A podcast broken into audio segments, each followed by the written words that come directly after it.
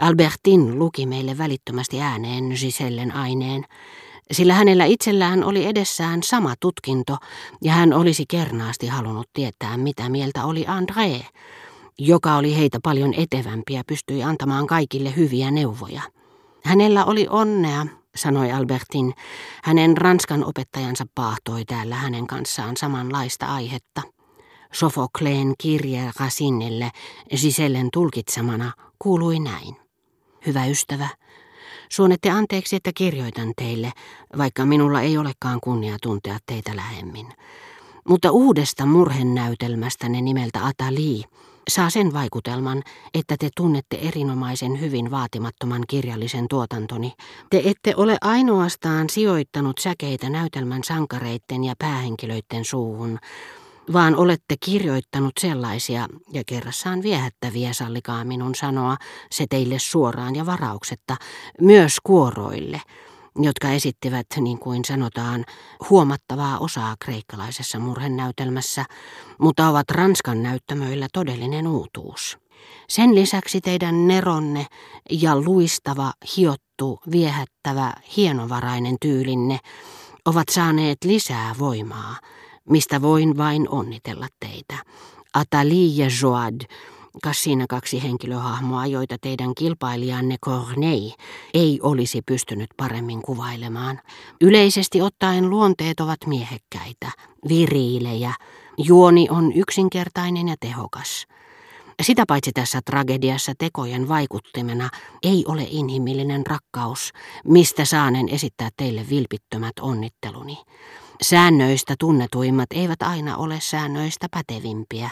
Väitteeni tueksi lainaan esimerkiksi seuraavia säkeitä. De cette passion la sensible peinture, et pour aller au cœur la route la plus sûre. Tämän intohimon herkistynyt kuva on suoraan sydämeen vievä varmin tie. Te olette osoittanut, että uskonnollinen tunne, joka kuoroistanne kumpuaa, voi olla aivan yhtä liikuttava. Voi olla, että suuri yleisö ei ole sitä täysin ymmärtänyt. Asiantuntijat sitä vastoin suovat teille vilpittömän tunnustuksensa. Halusin ehdottomasti lähettää teille arvostettu virkaveljeni parhaimmat onnitteluni, joihin minulla on kunnia liittää nöyrin tervehdykseni. Albertin oli lukenut tekstin silmät säteillen. Voisi melkein luulla, että hän on kopioinut tämän jostakin. Hän huudahti lopetettuaan. En ikinä olisi uskonut, että Giselle pystyy kirjoittamaan näin hyvän aineen. Entäs säkeet, joita hän siteeraa noin vain, mistähän hän nekin on keksinyt? Albertinin ihailu, vaihdettuaan tosin kohdetta, mutta vain kasvaneen entisestään, sai niin kuin myös tarkkaavaisuus hänet suorastaan tipauttamaan silmät päästään. Hänen kuunnellessaan, miten André, jolta hänen ominaisuudessaan ryhmän vanhimpana ja etevimpänä kysyttiin neuvoa, eritteli ensin Gisellen ainetta hieman ivallisesti ja hahmotteli sitten puoli huolimattomasti, mikä kuitenkin huonosti kätki vakavan aikomuksen, samaisen kirjeen omalla tavallaan.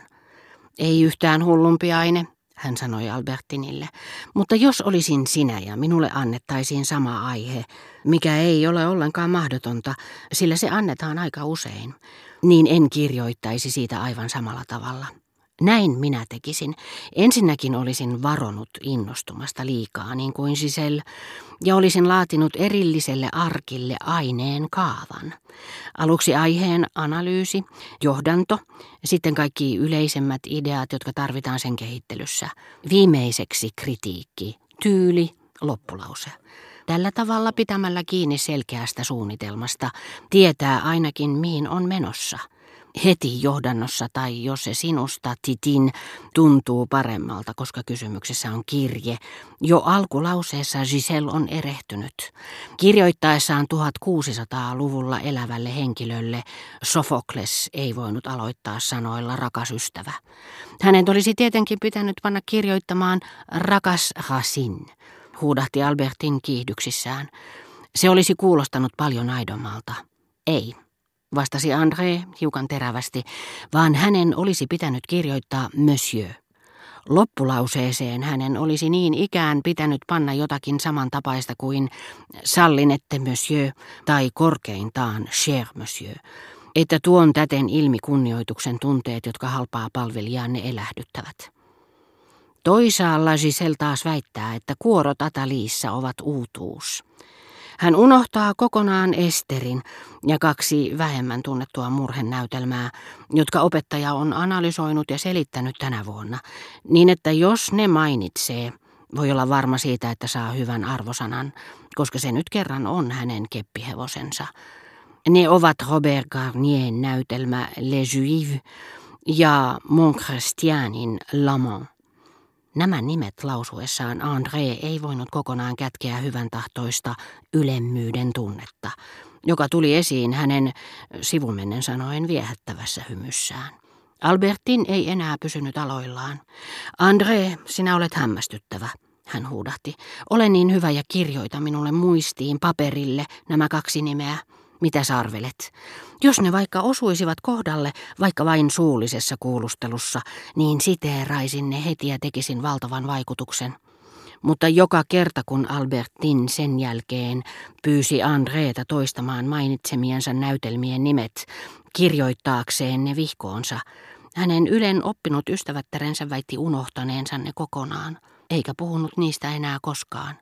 Siksi toiseksi jatkoi André äänessään tuskin huomattavaa ylenkatsetta lapsellisempia tovereita kohtaan, mutta silti tyytyväisenä saamastaan ihailusta, sillä hän pani suurempaa huolta kuvaukseen tavasta, jolla olisi aihetta käsitellyt, kuin mitä antoi ymmärtää. Sofokles Haadeksen valtakunnassa on tietenkin perillä kaikesta. Hän on siis tietoinen siitäkin, että Ataliita ei suinkaan esitetty suuren yleisön, vaan aurinkokuninkaan, ja joidenkin harvojen ja valittujen hovilaisten edessä. Se, mitä Giselle siinä yhteydessä sanoo asiantuntijoiden kiitoksesta, ei ole hullumpaa, mutta sitä sietäisi täydentää. Sofokleella, josta on tullut kuolematon, voi hyvinkin olla profetoimisen lahja. Näin ollen hän voisi ilmoittaa, että Voltaire tulisi pitämään Ataliita ei ainoastaan Racinin, vaan inhimillisen Neron mestariteoksena. Albertin suorastaan ahmi kaiken kuulemansa. Hänen silmänsä säkenöivät tulta. Syvästi närkästyneenä hän torjui Rosmundin ehdotuksen, että he ryhtyisivät leikkimään.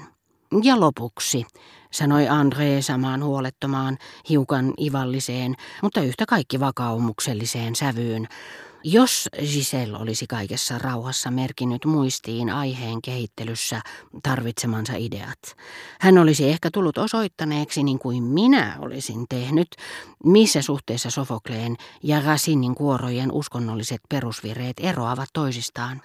Olisin pannut Sofokleen huomauttamaan, että vaikka Rasinin kuoroja leimaakin uskonnollinen tunne, niin kuin kreikkalaisissa murhennäytelmissäkin, Niissä ei kuitenkaan ole kysymys samoista jumalista. Joadin Jehovalla ei ole mitään yhteistä Sofokleen jumalien kanssa, ja sitä tietä pääsee aivan luonnollisesti varsinaisen aineen lopussa johtopäätökseen. Uskomusten välisillä eroavuuksilla ei ole mitään merkitystä. Sofokles panisi sille aivan erityistä painoa. Hän pelkäisi haavoittavansa Rasinin vakaumuksia. Sanoisi siinä yhteydessä pari hyväksyvää sanaa Port ajattelijoista, mutta kiittäisi ennen kaikkea seuraajansa runollisen inspiraation ylevyyttä.